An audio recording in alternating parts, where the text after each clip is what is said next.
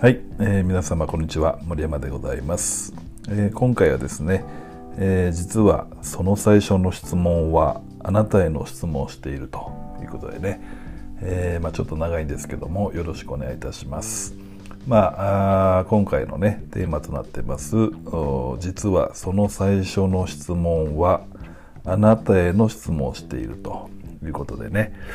まあこれは何の話だということなんですけども、まあ皆様がそうだなあまああの初めてのお客さんだとしますね初めてのお客さんと、まあ、会話対話、まあ、いわゆるご相談ですねこういった場面が、まあ、あるとしますよね。そうするとまああーあまりお互い知らないので特にあのお客さんの方がね緊張してることがあります。ねで、えーまあ、そういった背景からですね最初にこうお客さんから質問とかご相談の内容が上がってくると思うんですけども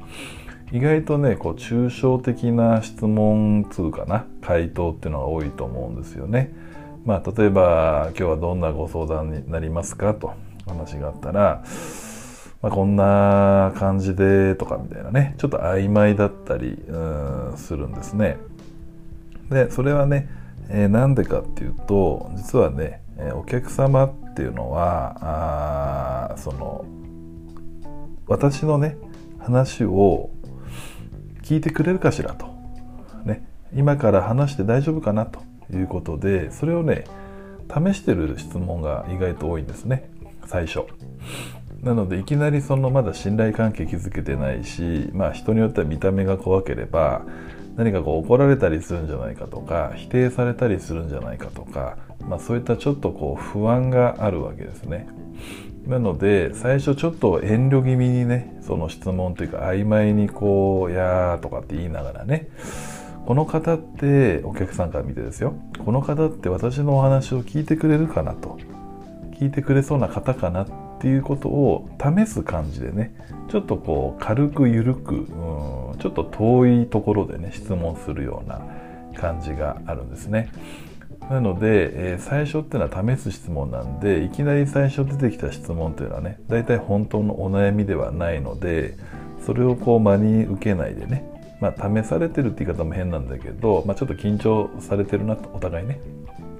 まあ、そういったとこがありますから、まああのいきなりねこう質問とかあご相談があってもねなんかよくわからない人だなとかうんなんか抽象的だなとかっていうふうに思わないでねそこには不安があったりこの人は本当に聞いてくれるかなお話をしていいんだろうかとそういったね試す質問も最初はあるということもね踏まえておくと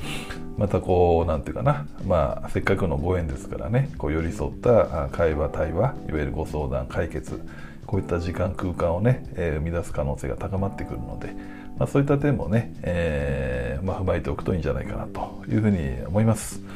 ということでね今回は実はその最初の質問はあなたへの質問をしているというね、えーことでございました。ということでね今回はここまでさせていただきます。最後までお聴きいただきましてありがとうございました。